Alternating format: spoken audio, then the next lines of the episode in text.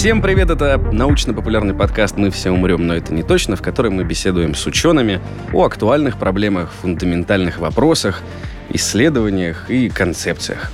Вот, например, Артур Арашунян, мой соведущий. Я. Ты обладаешь информацией о том, что такое коллайдер? Я обладаю информацией, что такое коллайдер, только на уровне орфографии. А, то есть написать правильно можешь? Написать- И то не факт. Ну, Мне кажется, это уже классно. слушатели напряглись. Они думают, чей это голос. А это голос Сергея Мерца, кандидата физико-математических наук, ведущего научного сотрудника лаборатории физики высоких энергий Объединенного института ядерных исследований в замечательном городе Дубна. Здравствуйте, Сергей. Здравствуйте. Аплодисменты, да. Здравствуйте. Здравствуйте, я рад всех видеть, слышать. Я бы, конечно, хотел сразу спросить, выдуманное ли слово синхрофазотрон? Можете пока ответить да или нет, а потом мы к Нет, нему это Не выдуманное. Он существует. И ну, существует скелет, оставшийся от синхрофазотрона, а когда-то он существовал и там 50 лет двигал советскую науку вперед. Ну, Скелет синхрофазотрона. Окаменелость. ну а выглядит реально как окаменелость. Вот приезжайте к Дубну, мы вам покажем, и это реально выглядит как такой огромный, вот такой, блин, я не знаю, как это сказать, типа скелета там проглядываются вот эти вот обкладки магнита, и поэтому это выглядит как большой-большой скелет. Рекламная интеграция Да. туры в Дубну. Синхрофазотрон. И научные выходные. Давайте тогда с места в карьер. Зачем нужны коллайдеры и что это такое? Ну, коллайдеры нужны, в принципе, за тем же, зачем вам нужен э, лупа или микроскоп. Ну, это в очень таком простом и грубом Мгм. приближении. Мы хотим рассмотреть материю. Я глазами смотрю на свою руку, я вижу там волоски какие-то. Смотрю через лупу, я уже там могу что-то разглядеть, какие-то складочки маленькие, не знаю. Через э, микроскоп я могу там увидеть клетки. Через электронный микроскоп мы можем на наноуровень спуститься. А как ниже-то? Ну, уже сложно. Поэтому нужен какой-то аппарат, какая-то машина, которая нам поможет посмотреть на более мелкие объекты. И для этого существуют все ускорители. То есть, в принципе, все ускорители, ну, которым завязаны... Коллайдер именно- это ускоритель. Коллайдер — это ускоритель частиц. Мгм. Его отличительная особенность от каких-то других типов ускорителей в том, что сталкиваются сами пучки. Мгм. То есть, если просто ускоритель, он что-то ускорил, куда-то пучок выплюнул в канал, и дальше он попадает на фиксированную мишень, мы там регистрируем, ну, в общем, какую-то физику наводят а, теоретики. Если мы говорим про коллайдер, то он происходит от английского слова collide, то есть сталкивать, то есть пучки одни вращаются по часовой стрелке, другие против часовой, и в определенных точках они сталкиваются между собой, и мы имеем взаимодействие. Это дает определенные преимущества. Хорошо, если это по своей сути микроскоп, условно, то в микроскоп мы смотрим, а здесь мы что-то ускоряем. Зачем что-то ускорять, Еще чтобы заглянуть? Фактически в микроскопе тоже происходит. У нас ускоряется поток света, Мгм. поток гамма-квантов, он сталкивается с рельефом поверхности, отражается, и мы видим, да, то есть мы просто с помощью детектора, который называется наш глаз, ну, там, или электронный микроскоп, это какие-то специальные там детектирующие элементы стоят, они видят, что там произошло. В принципе, тот же самый подход здесь. Мы разгоняем частицы до более высоких энергий, потому что чем меньше хотим объект мы исследовать, тем более маленькая длина волны должна быть вот у, ну, вот этой... Окей, давайте чуть откатимся назад, я понял, да. А, смотрите, у нас был такой замечательный ученый Луи де Бройль, который сказал, что частицы и волны это все одно и то же, короче, корпускулярно-волновой дуализм. Вот, поэтому, что свет падает, у него есть определенная длина волны, что поток частиц падает, у них тоже есть определенная длина волны. И чем она меньше, тем более мелкие объекты можем ей просканировать. Ну, так, в грубом приближении, вот так она обкатит, да, какой-то большой предмет, скажет, здесь, ну, какой-то объем. Более маленькая пойдет через нас, скажет, что здесь там, ну, три каких-то человека сидят. Вот, если мы все меньше и меньше длину волны будем делать, ну, все более мелкие объекты сможем а, исследовать. Мгм. Но для того, чтобы получить более маленькую длину волны, мы должны, ну, волна маленькая, частота должна быть большая. Высокая, Чем выше да. частота, это означает, мы должны большую энергию приложить. То есть идея для, ну, ускорителя для того, чтобы передать вот этому пучку частиц а, более высокую энергию, чтобы мы могли заглянуть в более, как бы, мелкую структуру материи. Но я правильно понимаю, что мы самого процесса заглядывания как такового нет, а есть процесс следующий. При столкновении вот этого пучка с мишенью, либо пучка с пучком, они, получается, разрушаются, и в процессе вот этого разрушения появляются новые части. То есть не то, что как бы мы разбили объект на составные части, а мы их как бы столкнули, и эти новые вот эти частицы элементарные, они прям появились из-за факта столкновения, или нет? Да, все верно. Ну, есть разные. Есть те частицы, которые выбились из, допустим, из мишени или из того же пучка, и мы их тоже видим. А есть те, которые создались новые вот Мгм. в этом в перерождении, вот в этом в сгустке, ну, скажем, кварк-глюонной плазмы, окей, забежим вперед, да, вот, а, происходит разрушение одних частиц и формирование новых частиц.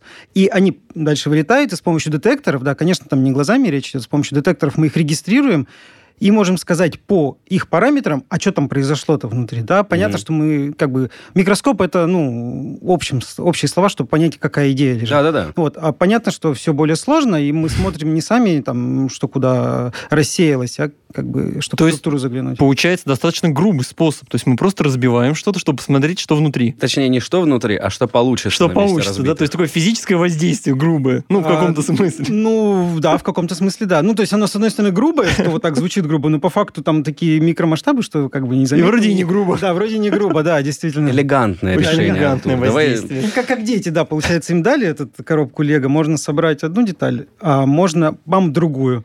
Вот Что-то новое совершенно А родилось. можно сломать и посмотреть, что А получится. можно и на детальки на посмотреть. детальки посмотреть. Я ждал этого примера с Лего, но тут будет два вопроса. Значит, первый. Давайте разберемся с тем, что такое пучок. То есть мы разгоняем...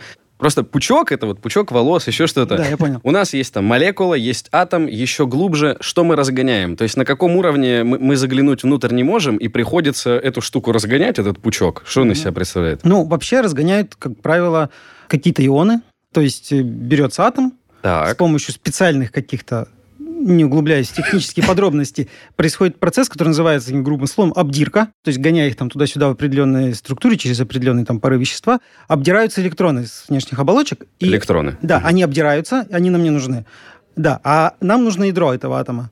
То есть, когда мы смогли все, его, все эти электроны ободрать, он у нас стал ионом, то есть он стал чисто заряженной, положительно заряженной частичкой такой. Но не элементарной, а составной, потому что в этом ионе, если мы берем какое-то тяжелое вещество, это, это и протоны, и нейтроны у нас сидят. Мгм. Вот. То есть мы просто смахнули электроны. Да. Модель школьную все помнят. Протоны, нейтроны, электроны. Да, вот электроны мы смахнули, засунули в коллайдер то, что осталось, ион, и они, в общем, И разгоняются. погнали. Да, и погнали. Так. Что разгоняем, поняли, а куда смотрим, да? То есть, опять же, если мы сталкиваем пучок с пучком одной, либо с пучок, пучок этот с мишенью другое, но идея такая, что там тоже находится у нас, если мы фиксированная мишень, это какая-то там, может, кристаллическая решетка, ну, так или иначе, там тоже лежат, сидят атомы, в них есть ядра, в них есть протоны, нейтроны, и вот фактически столкновение происходит, взаимодействие на уровне вот этих протонов, нейтронов и глубже. И мы хотим посмотреть глубже. Мы хотим посмотреть на то, что физики назвали чудесным словом кварки. Мгм. Это то, из чего состоит, в принципе, вся материя вокруг нас. А до коллайдера они знали, что внутри вот этого ядра находятся кварки? Да, были сначала теоретические предпосылки о том, что что-то там есть, что, ну, вот мы как бы углубляемся там от молекул к атомам, Мгм. от атомов к ядрам. В ядрах смотрим, появились нейтроны, протоны. И по теоретическим представлениям там, в прошлом веке была выдвинута гипотеза о том, что там еще что-то есть, что там сначала это гипотетически, потом это э, на экспериментах подтвердилось, что действительно там есть структуры, и вот в тех самых протонах и нейтронах там живут три кварка. Мгм. А за кварками что-то есть еще меньше? Не гони. Нет, За еще рано, на еще данный рано. мом- На данный момент нет. Но мы никогда не можем сказать, что там ничего не будет дальше, да, ну, потому что когда-то считали атом неделимый, он так и назывался по-гречески атомус неделимый. А сейчас уже там намного порядков глубже зашли уже, да, то есть что там в кварках и глионов, ну, я сказал глионов, да.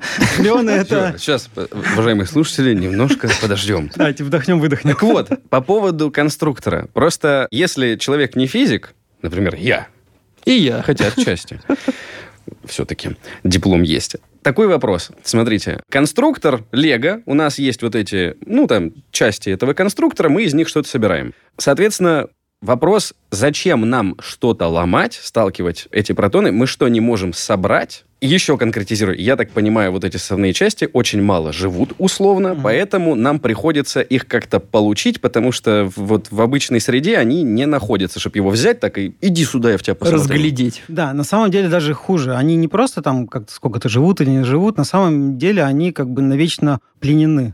Ну, я не знаю, есть в русском языке такое слово? Теперь вот, есть. да. Конечно. Раз Да. произнесли, значит есть. Да, в английском это явление называется confinement, то есть пленение. Да? Это когда кварки в действительно в- они в связанном состоянии могут жить, внутри как раз э, протонов и нейтронов, но они не могут жить в свободном состоянии. Нельзя засунуть какой-то маленький прибор, схватить, вот как вы показали за этот кварк, вытащить его и давайте поизучаем. Так нельзя сделать. Что с ним происходит? А, Вот мы его выбили, мы его выбили на коллайдере, допустим, ну, потому что просто взять не можем. Родилась кварк-глионная плазма вот эта, да, вот там Так. каша. То есть они как бы какое-то маленькое время живут сейчас вот свободные, да. Мы когда все это разрушили, приложив туда большую энергию, там стала плотность, это вот тут каша родилась.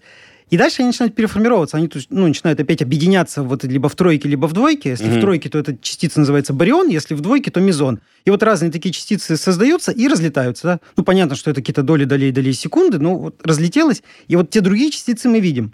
Исследуя их свойства, мы можем сказать, что было там вот внутри при столкновении произошло. А зачем это все делать? Ну, вот как бы нужно это за тем, чтобы исследовать то, что происходило в первые доли секунд после Большого взрыва. Потому что тогда кварки были свободные. Угу. То, то есть, есть тогда произошло... принцип вот этого из маленькое большое работал, а да. а сейчас нет. Да, то есть происходило что? Был большой взрыв, ну, не было ничего, потом произошел большой взрыв. Была так называемая эра, ну, или эпоха элементарных частиц, когда летали свободно кварки, глюоны, электроны, гамма-кванты, все вот это вот там летало-летало, и потом что-то их заставило объединяться. Они начали объединяться вот в... Ленин. Возможно. Протоны и нейтроны. Они объединялись, объединялись. Дальше эти протоны, нейтроны в ядра объединялись. Происходил синтез сначала легких элементов, более тяжелых, тяжелых. И дошло до того, что вот мы тут сидим вместе с вами в наушниках и общаемся. Да? То есть, в принципе, каждый из нас в каждый момент времени это вершина эволюции, то, что пошло вот из этих вот кварков. То есть я потомок кварков. Да, мы можем этим гордиться. Здорово звучит. Вот. И идея это такая, что вот они сформировались, а обратно-то они не расформировываются. Ну, то есть вот как бы и заставило что-то объединиться, и все делая на коллайдерах или там других ускорителях, физических экспериментах вот эту вот процедуру, сначала мы все столкнем, у нас все разрушится, а потом объединится, мы фактически что делаем? Мы сначала из мира нашего привычного, так называемого мир барионной материи, то есть угу. нейтроны и протоны, в котором мы состоимся. Очень важно, ребята, барионная материя это значит вот наш мир, где это, у нас частицы, да, это, это, электроны, это, протоны, это нейтроны. наш мир, да, да, это вот все, из чего мы состоим, все, что вокруг нас, это барионная материя. Мы ее, что делаем? Мы ее сталкиваем, то есть разрушаем до уровня кварков, и потом они, ну, опять переформируются в новые частицы из нашего мира, барионной материи. То есть, грубо говоря, они слетали вот в тот мир, который был 13,8 а, миллиардов лет назад, когда были свободны эти кварки и глюоны, и вернулся обратно. Да? То есть мы вот этот процесс перехода в одну сторону и в другую прошли изучая этот процесс, мы можем лучше понять, а что вообще там было, почему именно так, а не иначе пошла эволюция, и почему все это стало объединяться. То есть как бы общая такая идея. Вот вы говорите про 13, 13 миллиардов. Да, 13,8. 13,8. Мы сейчас на каком уровне? Мы находимся на каком уровне понимания вот этой временного промежутка? То есть мы знаем, какой промежуток времени после Большого взрыва, самый минимальный? Вот а... на основе всех этих экспериментов получается. Вот не хотелось бы соврать, но, по-моему, идет порядок что-то вроде там каких-то микросекунд. Ну, то есть прям мы очень близко к нему относительно. С одной стороны, мы близко относительно 13,8 да. миллиардов лет, да, но с другой стороны, просто самое все прикольное произошло там, а потом уже было более скучно, уже там планеты сформировались, ну и там уже пошли. Вот мы постепенно Эпоха барионной материи. Да, да, началась как бы вот эта Тлен. эпоха барионной материи, да. Hello, darkness, my old friend. I've come to talk with you again. Как эта цифра вообще взялась? То есть, э, ну, там, допустим, когда мы нашли кость, там всякие радиоизотопные анализы, mm-hmm. там еще как-то можно оценить. А здесь что, поймали самый старый кварк с бородой, например, в коллайдере, и сказали, сколько тебе лет? И он такой, 13,8. Как, как? А, слушайте, цифра, вопор- цифра. Вопрос, да, вопрос хороший. На самом деле, э, это все ну, вот большинство всех гипотез, которые напрямую не подтверждаемы там, экспериментом, да? Пока. А, да, пока, конечно. А вот они все как бы рождаются из теоретической физики, из сложных там формул, вычислений и прочего. Ну и плюс космологические всякие наблюдения. Угу. То есть туда там расширение вселенной, да, да, то да, есть расширение, плюс-минус красные смещения, все вот это вот там в космосе. Свет поймали. Да, и они поняли, что он самый старый. Говорить. Да, да, угу. да. Типа, типа того, вот это реликтовый. Проболтался. Ну, потому что свет, он как бы гамма-квант, они-то ни с чем не связаны. Они летают себе в космосе и могут как бы издеваться над кварками, которые сжатые никуда не могут. Буллинг света. Ну, типа... Э, слушай, фотон это вообще, конечно, приколдес еще тот, потому что это и частица, и волна. Раньше этого касались, слушайте старые эпизоды. Смотрите, почему слово «квантовый мир» появляется, когда заходит речь о коллайдерах? Причем здесь вообще квантовый мир? Что это? Как он соотносится с барионной материей? Ну, вот как раз э, эта самая, грубо говоря, кваркгленная плазма, угу. она подчиняется не классическим законам, угу. а квантовым законам. А в чем разница? А, Ну, хотя бы минимально. То есть разница в том, что в квантовом мире эти частицы могут существовать, их ничто не заставляет обратно собираться, если вдруг мы их вытряхнули. Они такие, нет-нет-нет-нет-нет-нет, и за лапки схватились и обратно в частицы покрупнее соединились. То есть вот эта разница в том, что в квантовом мире могут существовать, в барионном нет. Или как? Не, на самом деле они просто существуют, как существуют. Им, Да. Да, им вообще все равно, там, какой мир. Другое дело, что классическая физика не может описать их поведение. Возникают всякие там коллапсы, сложности в описании, как вот с абсолютно чё- этим черным телом было, там, эта ультрафиолетовая катастрофа, когда его пытались классическими методами описать там излучение абсолютно черного тела, понятно было, что что-то там не то. Это А вы сейчас о чем говорите? Это я просто как пример, откуда вообще как бы у нас залезла идея. Ну, потому что квантовый мир, что, там все у нас как бы, э, ну, потому он называется квантовый, он, там все разделено на кванты. Там энергия передается квантами, все, момент там какой-то угловой передается квантами, там все квантами, все порциями, все как бы четко по талонам. Мгм. В классическом мире все у нас непрерывно. Так, а, а квант это что? У нас вот есть Это состояние, нет? Ну, кварк, вот мы обсуждали. кварк, да. Да, а квант это что? Поназывали, блин. Согласен. Это Вы еще не знаете, может, знаете название этих всех кварков. У них чудесные названия. Да-да-да, очарованный кварк. Очарованный, верхний, нижний, странный кварк, да. Странный кварк и очарованный. это, очень поэтично. Да, ну, физики они в этом плане теоретики особенно. Так вот, э, ну, ну, ну, квант это имеется в виду квант поля, квант какой-то энергии. Это, это некоторая порция, да, Энергии? Квант энергии, да, там энергия придется квантами, там, не знаю. Квант света перенесет, несет в себе вот этот там какой-то фотон, да, например. Так, подождите, фотон это уже частица, а это квант частица, это что? но она же несет... Не, кв- квант это вообще не частица. А, Квант- вот, да, так. квант это, это не частица, это некоторая порция чего-то там, да, порция энергии, А, как, порция... и- как единица измерения, что ли? Ну, ну, наподобие. Можно и так сказать. Я Хорошо. думаю, да, Остановимся можно на так этом. сказать. Да, действительно, можно остановиться. Базу получили. Отлично. Давайте- 8 лет университета сейчас за секунду. Да, если бы. Я читал такую вещь страшную, что, например, с помощью ускорителя частиц смогли получить бозон Хиггса. У нас есть слово кварк, квант, молекула. Что такое бозон и почему Хиггса? И почему только там его смогли получить? Получили его на Большом адронном коллайдере, Угу. потому что там были достаточные энергии для, Мгм. для его создания. То есть, чтобы получить что-то, нужно в одну точку пространства, очень маленькую, закачать очень много энергии. Вот. Очень много энергии. Закачиваем, и тогда там получиться может, в принципе, все, что угодно. Мгм. Зависит от того, сколько вы туда энергии закачали. Вот. Большой адронный коллайдер, он как бы разгоняется до чудовищных энергий, разгоняет пучки, поэтому при столкновении есть вероятность рождения бозона Хиггса. В том, ну, вот как бы просто почему именно там? Потому что смогли закачать много энергии в единицу пространства. Но, но они знали, что искать. То есть его Да, они- теоретически Да, они знали, предположили. что искать, да. Они теоретически предположили, его искали. Потому что его не хватало для того, чтобы вот стандартную модель, которая описывает вот все взаимодействие сильное, да, которое, ну, на уровне вот этих кварков и прочего, ну, вот не хватало ему увидеть эту как раз-таки бозон Хиггс. То есть они вот целенаправленно искали. То есть почему там? Понятно. Что такое бозон? Бизон знаем, что такое. Что такое бозон? Кто такой Хиггс?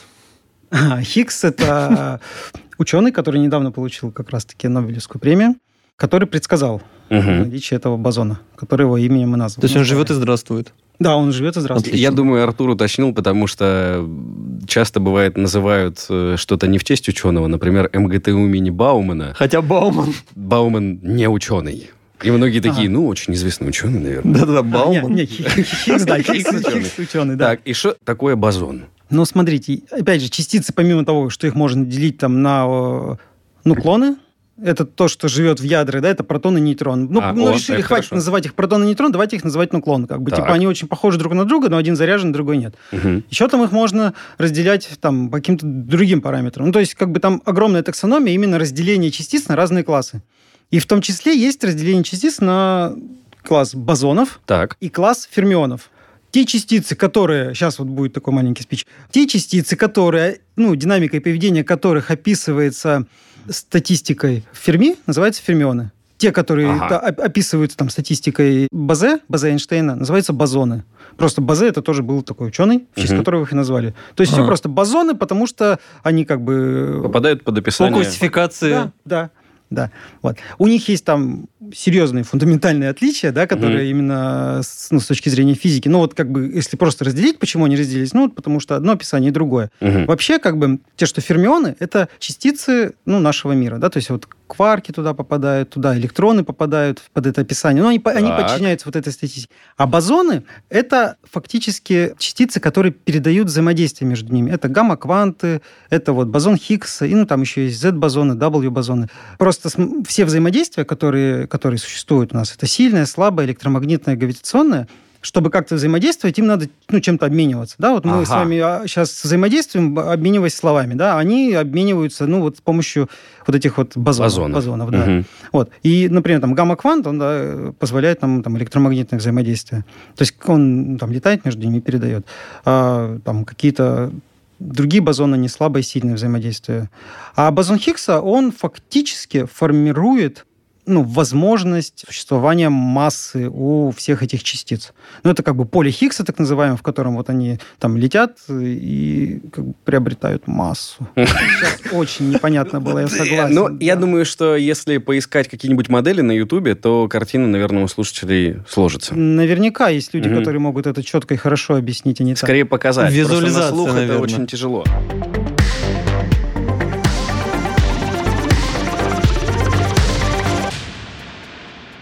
Итак, была задача разобраться, что у нас находится, допустим, в атоме, а конкретно еще и в электронах, протонах, нейтронах. Для того, чтобы разобраться, что там внутри, нужно было придать большое количество энергии от столкновения, например. И так придумали ускорители частиц. Ускорили, чтобы набрать большую энергию и заглянуть внутрь, это условно, а по факту посмотреть, что появилось после столкновения. Да. И для этой задачи были созданы ускорители частиц, один из которых коллайдер. Тогда вопрос, какие бывают ускорители частиц помимо коллайдера? Два вида всего. Угу. Ну, то есть линейные, либо кольцевые. Угу. Вот. Это именно с точки зрения ускорения. То есть, либо мы от одной точки до другой разогнали, либо мы по кругу, ну там, или по эллипсу, ну, по замкнутой траектории гоняем, гоняем частицы, они набирают энергию, набирают, и потом мы... А вот дальше уже возникает. Либо мы их выведем в какой-то там экспериментальный павильон, где стоит фиксированная мишенька, она с ней столкнется, и вот мы там смотрим физику. Либо у нас ускоритель позволяет одни частицы по часовой стрелке запускать, другие против часовой. И в определенных точках мы их начинаем сводить между собой, и они сталкиваются. Раз вы затронули эту тему сейчас, то давайте немножко истории. Получается, раньше разгоняли эти частицы, неважно, линейным либо кольцевым, сталкивали с мишенью, и ученые поняли, что, блин, мы столько энергии тратим на то, что частица, когда сталкивается с мишенью, она просто энергию эту отдает, чтобы сдвинуть мишень. И подумали, типа, а что бы не разогнать вторую частицу и столкнуть частицу с частицей? Да, все так, все, все а, а почему тогда остались еще коллайдеры с мишенями, если вот этот вариант, ну, по крайней мере, на слух кажется более эффективным, энергоемким? Ну, более эффективным с точки да, зрения, ну, сколько энергии мы можем да, да, да. столкнуть. Но есть э, другие плюсы у фиксированной мишени. Угу. Ну, потому что когда мы сталкиваем частицы именно в коллайдерной моде, да, то есть когда у нас два пучка слетаются, ну, вот там по определенным законам можно посчитать там светимость. То есть количество столкновений в единицу времени, там, на единицу площади. Столкновений, да? то есть тоже важно, потому что слушатель представляет, прямо летит вот в этом огромном коллайдере вот эта маленькая частичка в другую, а на самом деле их много, я так Да, понимаю. на самом деле их там много. Э, это такие, ну, как бы они сбиваются в то, что мы называем банчи или спилы. Угу. Ну, это примерно сантиметров 50-60, грубо говоря, Нифига такая вяза- вязальная спица диаметром, ну, там, может, миллиметр. Вот представляете ее, да? Вот, и эта спица летит, в, ну, ну, как бы это не физические спицы, да, в смысле да, да, они ну... сбиваются, да, и их там, понятно, там миллиарды этих э, ионов. Они летят в одну сторону, навстречу им летит такая же спица, на скорости около скорости света они должны с тобой между собой столкнуться. А как их можно свести? Ну вот, э, да, это, это отдельная там задача. фокусировка, получается, да, нужна там очень, очень нужна большая. очень точная фокусировка. Понятно, что когда эти две спицы друг напротив друга, ну, сквозь друга пролетают, ну, то есть размер этих ионов это там порядка 10 минус 15, да, там размер спицы это миллиметр, 10 минус 3, да, от метра. Mm-hmm. Ну, то есть там 10 порядков разница между этой, ну, диаметром спицы, ну, то, что банча этого, да, и самими частицами. Понятно, что когда они друг сквозь друга пролетают, это, ну, бесконечность, ну, для их размера между ними столкнется, из них очень-очень малое число. Вот, значит, как. То есть сталкиваются не прямо этот, ну, спица в спицу, сталкиваются по факту все равно там единичные, ну, то есть один он с другим. Просто и берем количеством, да, их там так много, что кто-то-то столкнется. А промахнуться можно? Можно, ну, промахнулись в этом... И на следующий круг пошли? Да, и на следующий круг пошли там еще. Ну, то есть как бы это так и работает. Как часто пидстоп происходит заменой шин? Так, а, все, с этим разобрались. Есть мишень, есть когда пучок в пучок.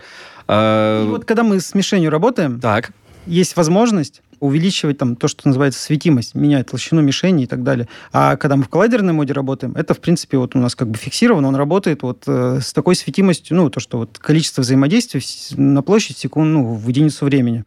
Вот. А с фиксированной мишенью мы можем это как бы менять, управлять этим параметром. То есть там есть свои плюсы. То есть, короче, от задачи зависит. Да, зависит, от, ну, все, все всегда от задачи зависит, да. Э, насколько я понимаю, разгоняется это все либо магнитным полем, либо электрическим полем. Ну, электрическим, да. Электрическим полем, вот. И получается, первые вот эти ускорители к идее создать кольцевой пришли, когда поняли, что, блин, мы вот за этот участок, за эту дистанцию, на которой разгоняем, не можем передать такой большой объем энергии, и подумали, ё-моё, а давайте их гонять по кругу и по чуть-чуть так пинками, еще быстрее, быстрее, быстрее, быстрее. Да, все точно. Вот, вот, прям я бы так же объяснял, если бы объяснял.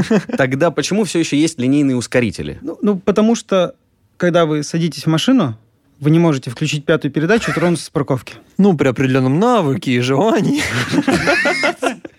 Прецеденты имеются. Ладно, э, хорошо, может, неудачный пример, но идея была такая, что вы не можете засунуть частичку, взять ее, посадить ее в коллайдер, крутись. Вы сначала начинаете ее постепенно разгонять. Сначала, вот и, и когда высочники частицы не родились, они переводятся в линейный ускоритель. Угу. То есть там действительно на разности потенциалов заряженная частица начинает ускоряться, ускоряться, ускоряться, набирает какую-то энергию. Дальше это может быть каскад этих линейных ускорителей. Ну, mm-hmm. зависит, опять же, от коллайдера. От коллайдерного комплекса, ага. да, давайте вот так говорить, от комплекса всего, потому что вот комплекс это из многих этих ускорителей, в том числе вот в Дубне, да, там сначала линейный, потом он попадает в предускоритель, который называется бустер, чтобы их еще ускорить. И он кольцевой этот бустер? Он уже кольцевой, да. То есть вот этой энергии, которую мы в линейном передали, им уже хватает, чтобы дальше вывести в кольцевой, там запустить. В кольцевом покрутились, покрутились, перевелись там при необходимости еще в какой-то, ну, этих кольцевых может быть несколько, может быть один. И дальше это все попадает в коллайдер уже. И вот там уже, ну, начинает, ну, либо в коллайдер, либо, как мы говорим, на фиксированную мишень. Это все в рамках одного комплекса может быть. Вы, получается, говорите, что на линейном какую-то энергию передали, потом запихнули в кольцевой да. ускоритель. А вот просто, чтобы вот именно линейный ускоритель такой есть? Или не получается разогнать до необходимых скоростей? Ну, ну именно точнее... для физики высоких энергий нет. Может, О, в промышленности ага. это, наверное, где-то есть, ну, потому что ускорителей, на самом деле, очень много в мире. Именно ну, просто те, которые работают на физику высоких энергий, которые именно создаются для вот, ну, каких-то масштабных таких научных проектов, их не так много. И для них нет просто линейных. Угу. Хорошо, а тогда бак, большой андронный коллайдер, это же кольцо, там есть линейный ускоритель? Или они То же самое. Есть источник частиц, а, а на баке они тоже, тем более, там энергии еще выше, на несколько угу. порядков. Там они не могут, тем более, на, на десятой передаче стартануть. Ну, здесь, ну ладно. Вот, поэтому нужно как бы постепенно им выводить на эту пятую передачу, потихонечку отъезжать. Тоже они стартанули, а линейный... Но не в кольце? Нет, не в кольце. Линейный предускоритель, потом какой-то каскад из э, кольцевых, и потом это все выводится вот в это 27-километровый большой-большой адронный коллайдер. Я, наверное, задам очень глупый вопрос, но мне на самом деле непонятно. Как частица понимает, что нельзя вылетать из круга? Так она ее полем держит, насколько То есть, я понимаю. ну вот как она по кругу летит, она знает, что надо по кругу. По часовой, по часовой. Не, ну, куда лететь, я сказал... Разность потенциалов? Потенциалов, да, куда у нас электрическое поле показало, оно туда летит, потому что она заряжена. Ну, как бы тут вот да, исполняет указания старших. Вот. А чтобы ее завернуть в ту или в иную сторону, нужно ввести ее в магнитное поле. В магнитном поле заряженные частицы движутся по кругу. Соответственно, mm-hmm. если она заряд положительный, она в одну сторону полетит. Если отрицательный, ну, электронный, электронные коллайдеры тоже бывают, mm-hmm. то в другую сторону полетит. Соответственно, просто как бы... То есть ее магнитами удерживают? Да, ее удерживают магнитами. Ну и во всех этих коллайдерах нет такого, чтобы она постоянно поворачивала он на масштабе выглядит кругленьким, да, угу. но в действительности там меняются прямолинейные промежутки, где она ускоряется, на вот эти заворачивающие промежутки, где магниты стоят именно дипольные, да, ну, то есть когда у нас полюс... И еще сильнее их, короче. Да, он завернул... И докрутил. Ускорил, завернул, ускорил, и вот так вот они начинают. Вы сказали, помимо электронов, еще и протоны. А в чем тогда разница э, разгоняемый протон или разгоняемый электрон? Протон, вы сказали, очистили, значит, все, смахнули с ядра угу. электроны, у нас появился нейтрон без заряда, протон положительный, и мы его разгоняем. А электрон тогда разгоняют для каких задач? В действительности электрон, он там намного-намного меньше угу. протона.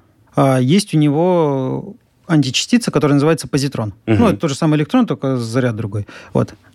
Брат-близнец. Вот. И есть ускорители, которые называются электрон-позитронные коллайдеры, uh-huh. там, в Новосибирске и так далее. Да? Они более маленькие, круче что? Круче не столкнуть большое ядро, да, а чем меньше мы частичку сможем взять и столкнуть, тем, тем лучше будет. Мгм. Но опять же, это от задачи еще пляшется. Да, пляшется все от задачи. То есть задача, когда мы хотим там, электроны сталкивать, там свой спектр задач, целая книга пишется. Там, когда мы сталкиваем ядра более тяжелые, более массивные, чтобы смотреть именно кваргуленную плазму. Там в электронах мы не будем никакую кваргуленную плазму смотреть. Да. Она не получится, если столкнуть Ну, ну, ну, электроны. да, а из чего ее там? Электрон, он уже по современным предположениям неделимый. Да, я... Ну, электрон, он все. Вот он Пока электрон. неделимый. Так, Да. хорошо. Стоп, стоп, стоп. Логическая ошибка. Если он неделимый, то сталкивая, что мы делим тогда? Мы же в него энергию закачали. Интересно А, как я говорил, если мы закачаем в точку пространства энергию, родиться может все, что угодно. Ну, с определенной долей вероятности, конечно. То есть мы проверяем свои догадки. А вся физика фундаментальная проверяет догадки. То есть сначала догадка, а потом уже смотрим, получится, да, не ну, получится. по- ну, по большому счету, да, вся фундаментальная наука, она как бы вот предположили, давайте проверим. Предположили. Случайно могут быть какие-то проведены эксперименты, ну, под которых нет вот подложки из теоретических каких-то предположений. Но, опять же, не могут быть, а могли быть. Сейчас я себе не могу представить, чтобы какой-то эксперимент на много миллионов долларов без какой-либо физической проработанной программы работал. Это, ну, это ну, невозможно. просто деньги Не- не получишь на него. Ну, мировое сообщество просто не пойдет, да, на это, не- ну, как бы ни- никто это не будет делать. Хорошо. Тогда про ускоритель поговорили, но есть еще такая штука, как детектор в этих замечательных всех коллайдерах и так далее. Какие они бывают, эти детекторы, и с помощью каких там физических законов, что мы ловим и как мы ловим. Там раньше, если вдаваться в историю, это фотопленки были, то есть Мгм, какие-то мгм. вот эти штуки фиксировали. А сейчас что фиксируют? Сначала вообще какие, да, бывают детекторы. И, ну, грубо говоря, может, что-то забуду, но, грубо говоря, их э, существует вообще три типа. Так. Координатные детекторы, которые позицию пролетевшей Мгм. частички смотрят, где она Где? пролетела. Да. Ну, когда их несколько стоит, то по этим точкам, да, мы можем их траекторию восстановить. А как, она- свет смотрят? А разные детекторы бывают. Мгм. Ну, вот, например, э, на эксперименте, на котором я работаю, там и у нас есть и кремниевые детекторы, то есть там такие пластиночки кремниевые, через которые проходит частица, соответственно, там оставляет, ну, передает какую-то энергию, там этот ПН-переходы всякие, и, и, в общем, да, кремниевые. Есть газовый умножитель, грубо говоря, так скажем. Газовый электронный умножитель, да, так расшифровывается, джем. Джем-детекторы такие у нас большие Камеры? пластины стоят. А, да. пластины. Ну, как бы пластины, но внутри них заполнен газ, внутри них там есть камеры. Частица, когда пролетела, там заполнена газом, частица заряжена, возникает ионизация, то есть рождаются электрончики в точках ионизации, и дальше они в усиливающих промежутках становятся все больше и больше, потому что один электрончик мы не можем зарегистрировать никакой там ну, электроникой, а Мгм. когда их все больше и больше, возникает некоторая лавинка. Мгм. И мы регистрируем эту лавинку. И дальше там по ее центру, ну, в грубом приближении, мы можем сказать, ага, частица пролетела вот тут. Это координатные детекторы. Их еще много разных типов бывает, именно координатных. Окей, окей. Дальше второе – это временные детекторы. То есть те, которые не очень хорошо меряют координату, но классно замеряют время, вот, вот сколько она пролетела в момент а, от мишени, где-то столкнулась, Мгм. да, до вот где она его пересекла. Они очень быстрые, они э, там на уровне там, пикосекунд э, измеряют это э, время пролета. Мгм. Зачем это нужно? Вы должны были меня Сопоставить с траекторией? Зачем это нужно? Да, вы меня спросили, зачем это нужно, я отвечаю. На самом деле, как бы зачем нам время это знать? Ну, траекторию понятно, куда что полетело. И опять же, траектория нам что говорит? Если мы работаем в магнитном поле, а у нас траектория загнутая, да, то частица была, значит, заряжена, и по мы знаем, какое было магнитное поле, мы знаем кривизну ее траектории, и значит, мы знаем ее импульс. Мы можем восстановить импульс частицы. Теперь мы знаем импульс частицы, мы знаем время, за которое она пролетела, и мы знаем длину, Скорость. Да, мы знаем скорость частицы, правильно. То есть тем самым мы определили скорость. А если мы знаем скорость и импульс, то мы можем восстановить массу частицы. Потому что импульс – это масса, умноженная на скорость в грубом приближении. да? Обалдеть. Вот. То есть мы знаем массу частицы. А вот тут частицы как бы ведут себя по-другому от людей. Да? Если у человека вы знаете массу, вы еще не, не идентифицировали человека. Да? Если вам скажут, что тут прошел только что там 85 килограмм веса, вы не скажете, кто это, там, Вася или Петя, ваш знакомый. Но у частиц все по-другому. Вот если мы знаем массу частицы, мы точно знаем, протон это или нейтрон, или там электрон, или еще что-то. Потому что у них ну, строго фиксированная масса. Они в этом плане все близнецы, они все одинаковые. А у кварка есть масса? У кварка есть масса, ну, в цифрах я не помню, там, так как кварков 6 штук, у них и, и массы разные у всех. Да-да-да, то есть э, как раз-таки, если на табличку кварков посмотреть, то от массы можно понять, Да, что вот он, они где-то да, располагаются. А если пролетело что-то такое, масса, чего у нас не зафиксировано ранее, то мы задумываемся. Или такое не может быть? Не, ну, задумываться надо. Может, может быть, конечно, что мы Скорее всего, сначала с помощью модели поняли, какая должна быть масса, а потом уже ищут. Ну, нап- например, да, когда вот тот же самый бозон Хиггса, Мгм. да, ну или мы какие-то другие у себя на эксперименте распадные частицы смотрим, мы тоже именно по массе восстанавливаем их. И мы, то есть мы ожидаем, что вот, вот в этом месте, если мы такой график по массе сделаем, мы ожидаем, что какой-то пик будет, что вот там эти частицы появятся. То есть мы знаем, куда смотреть. И это было координатные, временные и энергетические, то, что называется калориметры. Мы еще можем посмотреть, какую частица энергию в себе несла. Угу. Потому что вот когда у нас столкновение произошло, они все себе там из этой кварглионной плазмы нахватали, что могли, скорости, энергии, направления, и полетели, да, и нам нужно их теперь всех разделить. Там по массе понять, кто пролетел, по координатам понять, куда полетел. Еще неплохо бы знать, сколько он с собой прихватил при этом, да, а, энергии. Этим занимаются калориметры.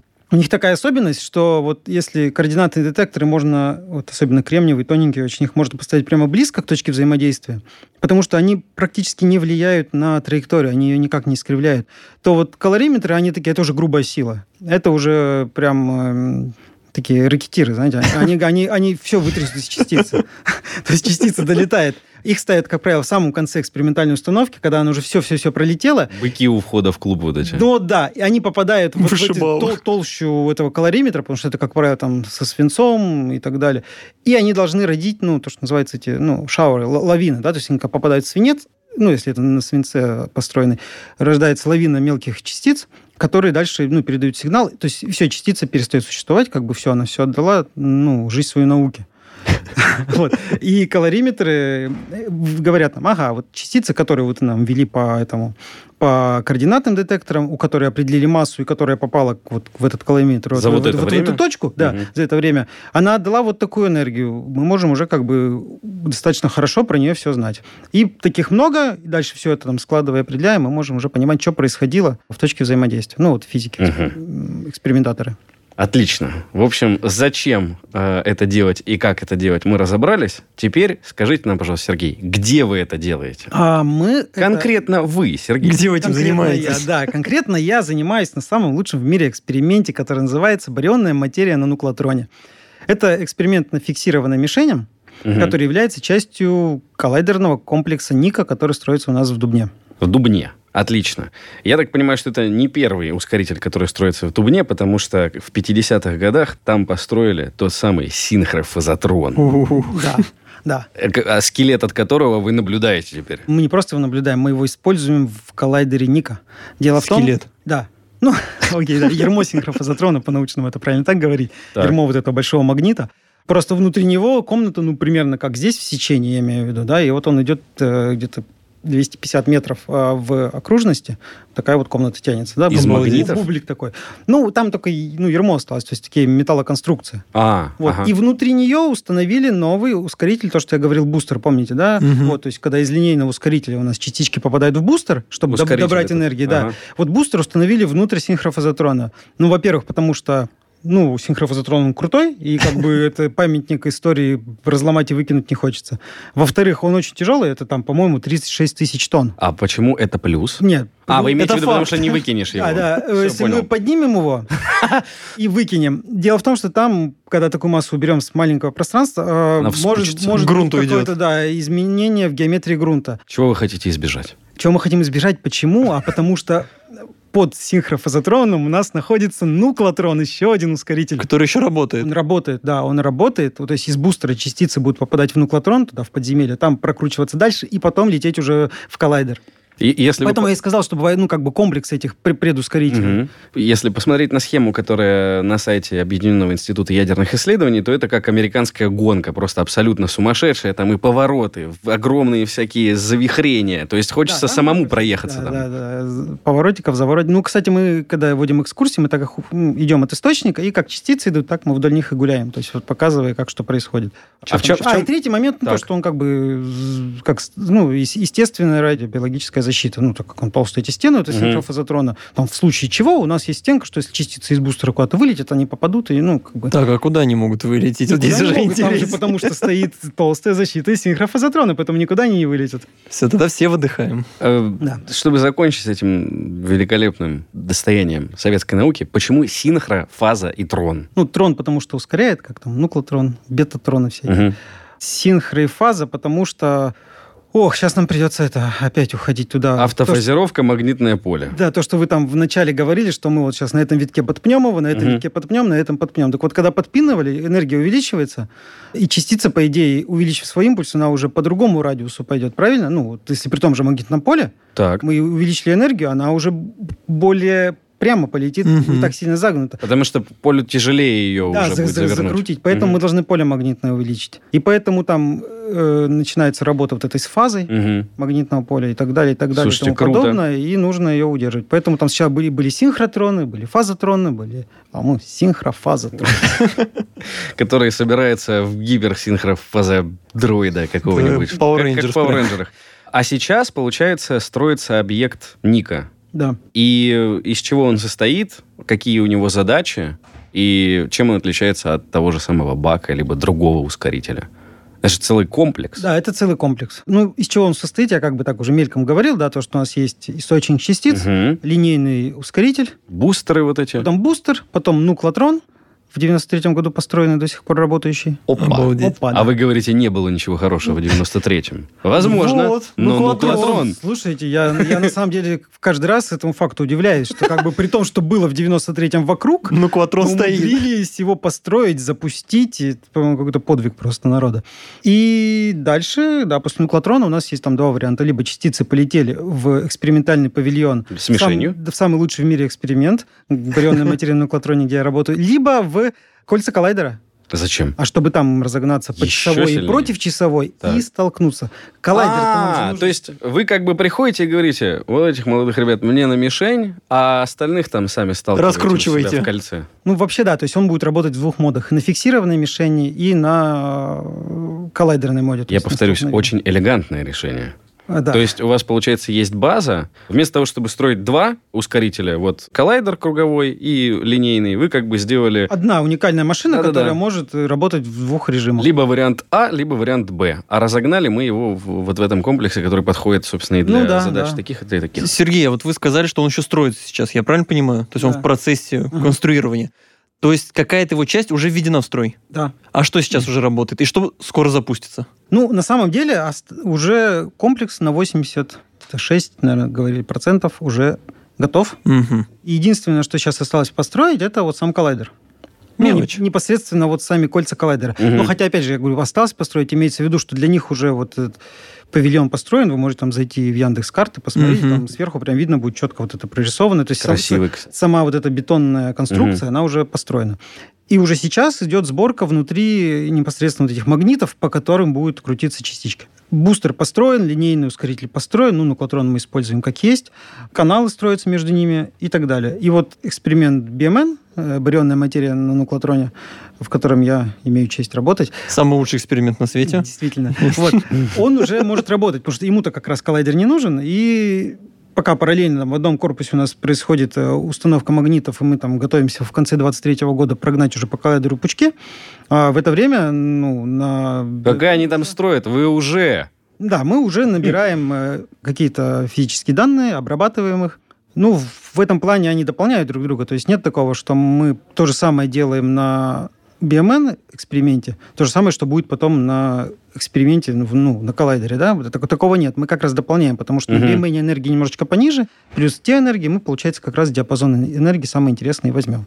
Да, он уже работает. У нас вот буквально через три недели должен быть первый сеанс на тяжелых ионах. У нас там ксенон уже полетит. До этого все более легкое летало, более Синон. ксенон. У нас еще криптон летал и аргон. Если коротко, я знаю только ксеноновые фары, вот дебилы всякие ставят себе на машины, Это если не штатные, попрошу. Вы, да, прошу, извините, Если пожалуйста. штатные. Если, А, да. Смотрите, ну, имеется в виду, почему ксенон?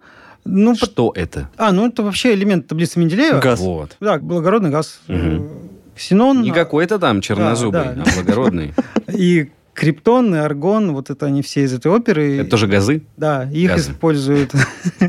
Их используют для как раз-таки частиц, которые... А почему? Он тяжелый, там очень много электронов, там почему их вы берете и разгоняете конкретно? Не вот, допустим, не водород, А ксенон? С бугородом водород общаться тоже лучше. ускоряет. Ну, просто Я когда бы удивился, конечно, если бы не разгоняли. Вы Просто все, вам мы- дают только таблицу, вы все ее Да, разгоните. просто когда мы говорим про водород, мы подразумеваем протон. Ну, потому что там только один протон в серединке, вокруг него один электрон. Электрон выкинули, полетел протон, это и есть разогнать А тут вы берете, блин, ксенон. А тут берем ксенон, там уже побольше этих.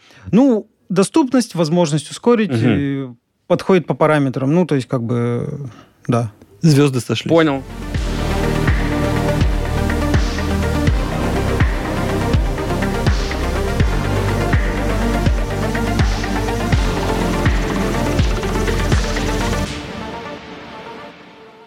Возвращаемся к кварглионной плазме. Значит, вас интересует вот этот момент квантового мира, как они там все эти летали. Сейчас-то эти гады разбег... Точнее, вместо того, чтобы разбегаться, они обратно в эти кучки, блин, сбегаются.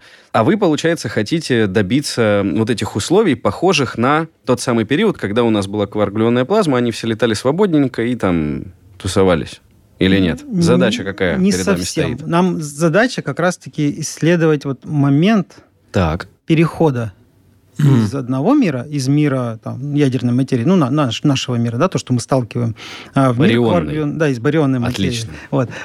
Будем грамотно Да, выражаться. да, да, давайте зачетку. Не, ну мы же, мы я же согласен, конечно. обсудили Вот, уже. С барионной материи перейти вот в мир кварков и глюонов. И не саму кварглионную плазму изучить, а именно переход исследовать. Потому что, ну, саму кварглионную плазму на том же там баке изучают, в Большом мы поняли, что это возможно, мы это получили. Теперь вы ищете, отвечаете на вопрос, вообще почему произошел этот переход, зачем он был нужен и что да, случилось? почему не переходит обратно, ну, почему это вообще нужно, как это произошло.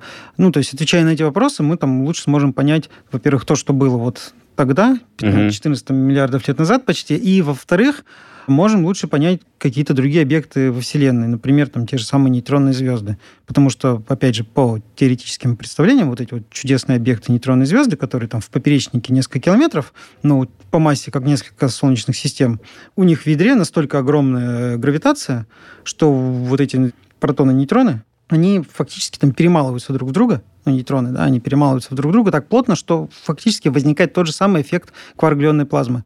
То есть кварки пере- переходят в такое квазисвободное состояние. Они там как бы свободно болтаются. То есть нейтронной звезде вас туда пусти, вы вообще... Это да, Будьте э, рады. с счастьем. Соответственно, понимая, как, проис- как э, живет, функционирует кварглионная плазма и переходит из одного, ну, из барионной материи туда, мы можем лучше понять формирование этих самых нейтронных звезд. То есть сейчас как бы- эволюцию Вселенной и так далее. Обалдеть. Сейчас вы знаете, что такая звезда есть, но за счет чего там достигается такой, такие сумасшедшие гравитационные силы, вы не понимаете. Ну, смотрите, опять же, вот то, что я сказал до этого, да, Так, это, так, так. это, это все в теоретических представлениях, потому что никто туда, не- там как бы это Брюс Уиллис не летал, там не бурил дырку, не смотрел Это пока.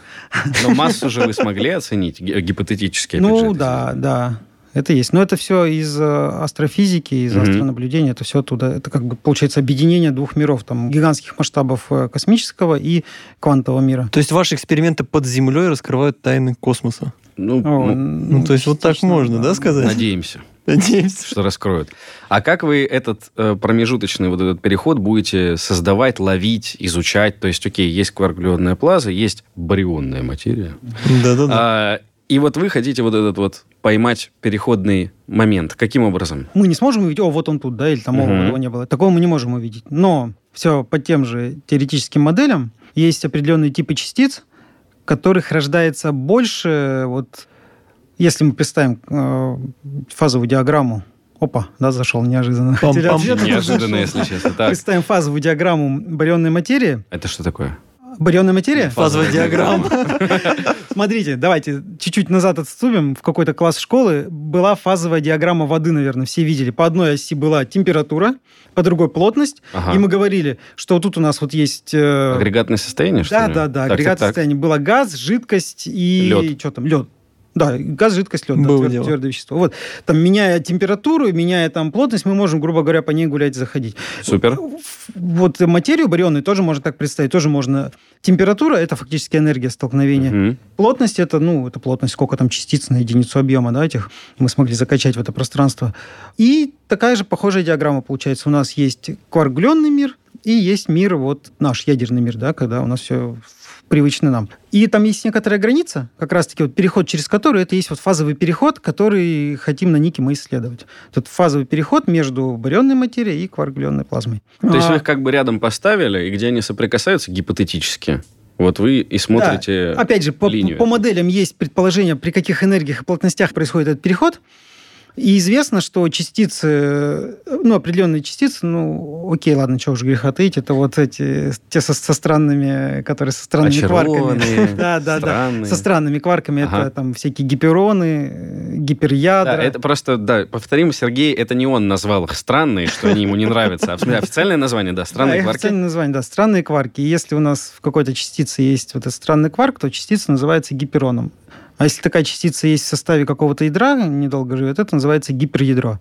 И вот эти вот гиперядра и гипероны, ожидается по моделям, их повышенный выход именно в зоне, когда произошел фазовый переход. То есть прошел фазовый, фазовый переход. переход это как раз-таки вот, вот то, что да, вы объяснили. Да, между, да, между кварглионной плазмой и, и, и барионной материей. миром. Да. Угу. На эксперименте, вот на нашем BMN, на эксперименте, который будет называться MPD на, на самом коллайдере, угу. мы на них смотрим выход этих частиц, то есть мы их экспериментально, мы же, как я говорил, с помощью детекторов определяем, что эти частицы прилетели, выясняем. И когда мы их находим, эти частицы, мы смотрим, ага, при такой энергии у нас столько, при такой столько, да, мы можем, сканируя по энергии, увидеть, когда у нас их становится пичок, то есть их побольше стало, и потом опять поменьше. То есть вот в этой, при этой энергии означает, что мы экспериментально подтвердили, да, что вот там у нас был фазовый переход. Вот.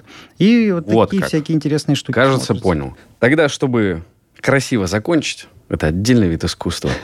Сергей, скажите, что вы э, предполагаете, какие открытия вы сделаете, каким результатом придете, какие они вообще могут быть? То есть, если пофантазировать, чего вы хотите и чего можете добиться. Понятно, что все предсказать нельзя, может, вообще вы откроете что-нибудь принципиально новое, но все-таки какая-то целеполагание есть, вот вы предполагаете, все, сейчас мы запустимся в 23-м на полной мощности, и, и вот это, возможно, мы найдем. Вот это, это что? Фазовый переход.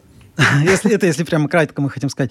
Увидеть этот фазовый переход. Увидеть именно момент перехода угу. от материи из одного состояния в другое. И это вам позволит это нам позволит. предположить, либо объяснить что-то, то есть э, это нам позволит обнаружение перехода понять возникновения нашей Вселенной, чтобы, то есть, спуститься еще ближе к моменту большого взрыва, спуститься вот. туда и понять вот то, что было в эти секунды, да, в эти доли, доли, долей, долей секунд.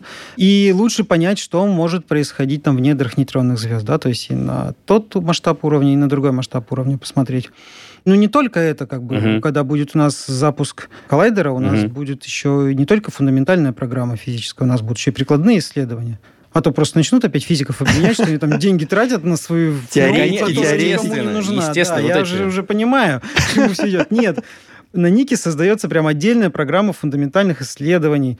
Там будут облучаться, уже построена одна станция, еще будут строиться. То есть те частицы, которые полетели там в коллайдер, они крутятся, а еще есть отдельный канал, который называется Сочи.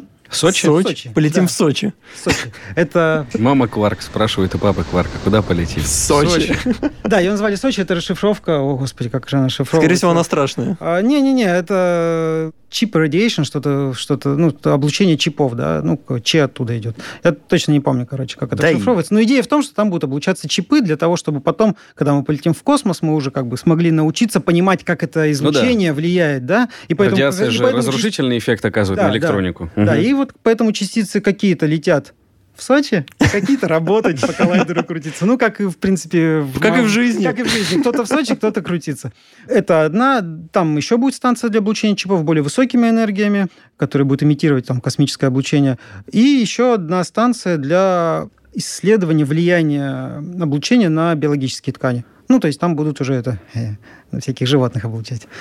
Э, это мы хорошо, никому об этом не скажем. Как хорошо, что слушатели не видят э, ту улыбку, которая на вашем лице. Да, да, да. Вот, поэтому, да, будет и прикладная программа, будет и фундаментальная. Вот про фундаментальную я рассказал, чем мы там будем исследовать. На прикладной программе тоже будет. Вот, я думаю, это будет еще расширяться потом буквально пока. Ну, конечно. Главный инструмент получить, а что с ним делать, э, придумать всегда можно. А так как я сказал, что коллайдер это как микроскоп, а микроскоп это как очки, то можно вспомнить басню «Мартышка и очки». Главный инструмент получить, да? И научиться им пользоваться. То есть я так понимаю, что Никой будут пользоваться в первую очередь российские ученые, наверное, вы будете приглашать или давать возможность поучаствовать там многим университетам и институтам.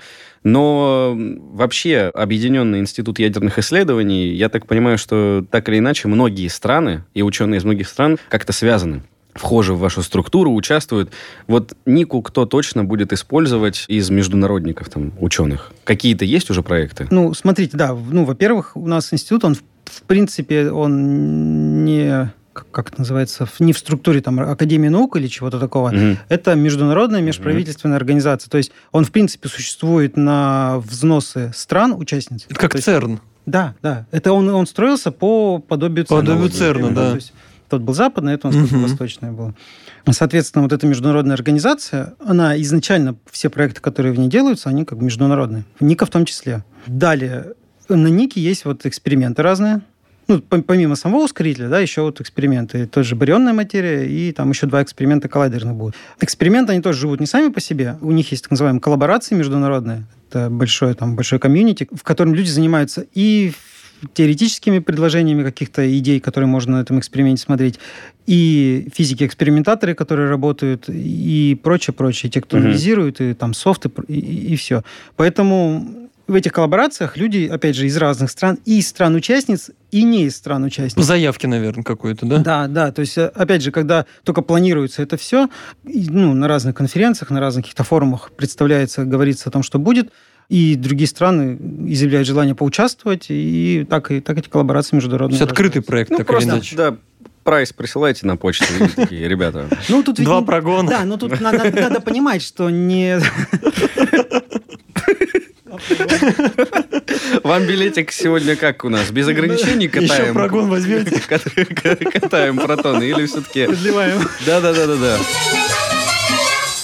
Нет, смотрите, там нет, нет такого, что кто-то может прийти и сказать, мы сейчас хотим у вас еще эксперимент разместить. Угу. То есть вот когда строится комплекс, на нем, ну, в коллайдере нельзя взять еще там засунуть какой-то... То, то есть это все проектируется с учетом, у нас будет две экспериментальные зоны, да, угу. детекторы, вот MPD и SPD. Я про них сильно не говорил, но я много говорил про BMN. И это понятно.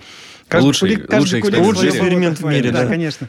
Нет, на самом деле там тоже очень интересные эксперименты. Но не такие хорошие. Нет, нет, просто они чуть более, они чуть позже пойдут. Просто BMN уже сейчас идет, а MPD вот в конце 23-го будут регистрировать, а SPD это уже ближе к 30-му, там вообще в, структуру полезут я этих нуклонов, там исследования кварков, их, как, как они там все. Это ну, придет, к 30 году... специалист по этой тематике Во! тоже порасскажет через 5-10 лет об этом. В целом вообще до 30-го года есть э, большой диапазон у слушателей, да, поднатаскаться немножечко.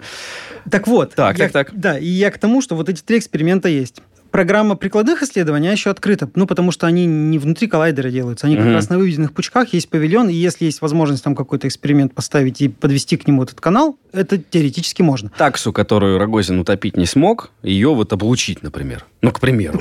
Такой Бедная такса. Ну, нет, главное, что мы пучки можем вывести. С таксой все в порядке. Она живая, ей понравилось даже. Но если кто-то там придет, скажет, мы хотели бы вот такой-то эксперимент там еще сделать. Прикладной как раз, да. Вы это мы, мы открыты к этим предложениям. Угу. Но если мы говорим там про какой-то фундаментальный на коллайдере, ну тут понятно, что уже ну, туда нельзя вставить. У нас есть два детектора, которые там будут стоять, и мы группы внешние предлагаем участвовать в этих экспериментах. Ну да. То есть Доступ вот иметь просто идея. Не то, чтобы да, мы приглашаем, кто хочет поучаствовать, там, ну, платите, получать. Нет, уже люди, которые находятся в коллаборациях, они участвуют. Коммуналка с жильцами уже есть, можно просто прийти потусить вместе в этой коммуналке. Да. Комнаты новые уже не достроим. Последний вопрос тогда, Сергей. Вот слушает нас, допустим, человечек, так. и понимает, что я тут вот школу заканчиваю или, например, магистратуру хочу получать, и вот этот праздник жизни, который Сергей описал, очень хочется в нем поучаствовать. Соответственно, вопрос знатоку. Какую специальность выбрать, чему обучиться, чем интересоваться, куда идти учиться для того, чтобы стать физиком, заниматься фундаментальными вопросами или прикладными вопросами, но вот в этом великом проекте поучаствовать? У нас много разных а, вузов, угу. которые участвуют в проекте нашем.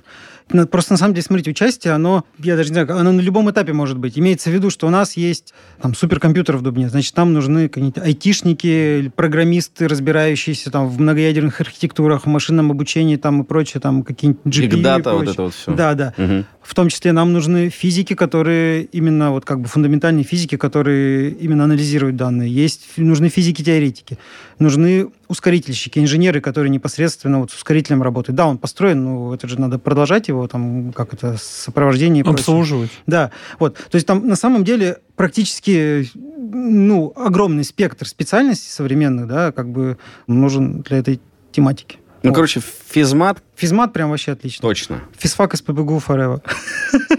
Если закончили физмат, мимо не пройдете, короче. Да, а все. чтобы мимо не пройти, приезжайте к нам, мы все покажем. У нас, у нас экскурсии регулярные для школьников, студентов, у нас всякие студенческие программы. У вас есть учебный центр, ссылочка на него будет в описании. О, вот Там шикарно, часто, да. кстати, пишут о том, что можно попасть на какую-то экскурсию и это все посмотреть глазами. Да, да, вот присоединяйтесь. Спасибо большое. Напомню, что... Ссылочка в описании, да? Да, да, да. Шер, вот это вот все. Напомню, что эта замечательная беседа была с Сергеем Мерцем, кандидатом физико-математических наук, ведущим, не просто старшим, а ведущим научным сотрудником лаборатории физики высоких энергий.